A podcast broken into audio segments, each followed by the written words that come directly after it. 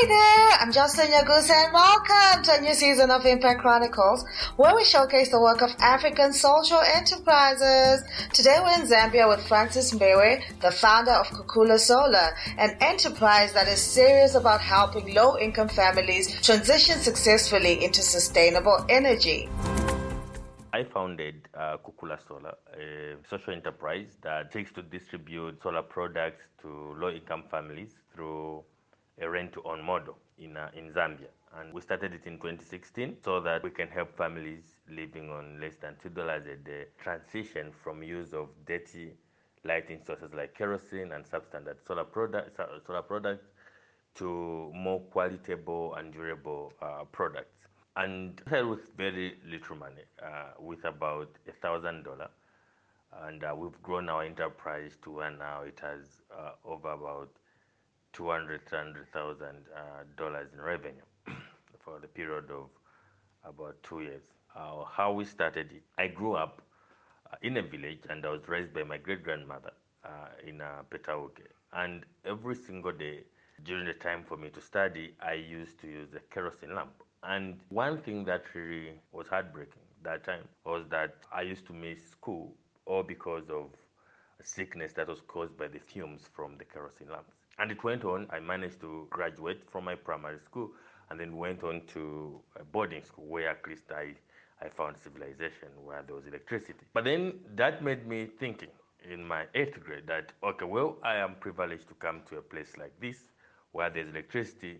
My friends back in the villages continuously use kerosene. So I was trying to think of a way I, I can get back to the village and try to help uh, my people to do away with the dirty kerosene that we are using. So one interesting thing was when I went into a city, that's when I discovered there was actually solar products that people are using. But they are not, I think, as good as they are now. And so um, when I got my first allowance from university, I managed to get three of them and went with them to the village. And uh, just to see how my, my fellow brothers and sisters can benefit from them. Um, and it did wonders uh, for them. Where it was beneficial, I didn't have the much needed capital for me to do a bigger order and distribute to my villages. So one thing I committed to was that I did not want anyone in my village to experience what I experienced when I was a child. I didn't want women to continue using kerosene when they were doing their cooking and everything. And so I dedicated my life to that. When I graduated from university and uh, had an opportunity of possibly working in a more profit making venture, I started to get into a non-profit organization just to learn some of the models that would help me to get back and set up something like that in my village. And so I, I worked for about two years, and then one thing that again struck me was, well, the non-profit was doing so good, it was so difficult for them to be very much sustainable. So every day it was an issue of begging, begging, like asking for grants for them to continuously do good. And I think that was the biggest challenge again that I faced. So uh, I decided to quit in 2014, left my full-time work, well-paying job.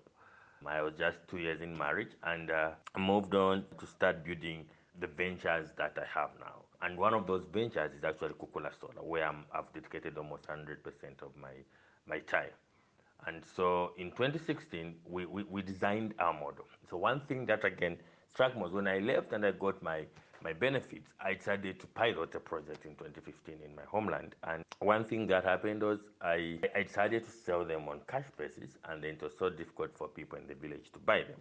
And so that again helped me to build a business that was going to help in low income families to transition successfully to sustainable energy without ripping them off.